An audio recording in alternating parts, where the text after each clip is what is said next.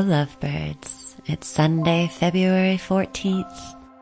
Maybe that means something wonderful to you, and maybe it means nothing at all. Either way, I'm going to read you two poems. I hope they find you exactly where you are. To the Woman Crying Uncontrollably in the Next Stall by Kim Addonizio.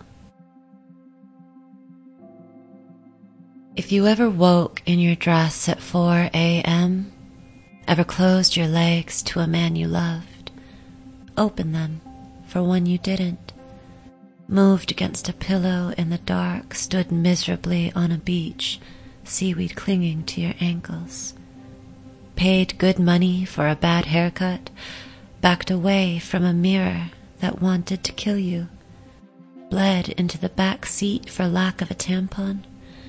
If you swam across a river under rain, sang using a dildo for a microphone, stayed up to watch the moon eat the sun entire, ripped out the stitches in your heart, because why not?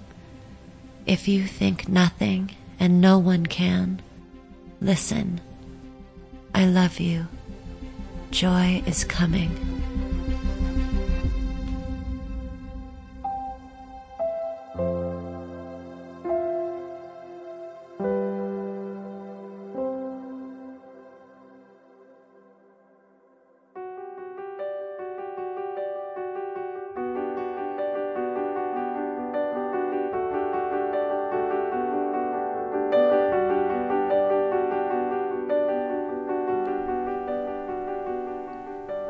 The Thing Is by Ellen Bass.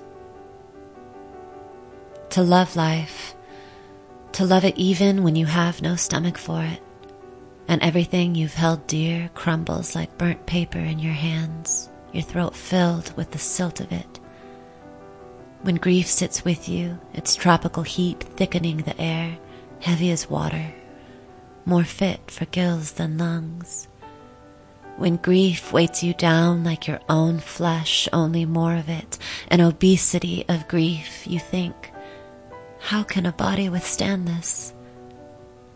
Then you hold life like a face between your palms, a plain face, no charming smile, no violet eyes, and you say, yes, I will take you, I will love you again.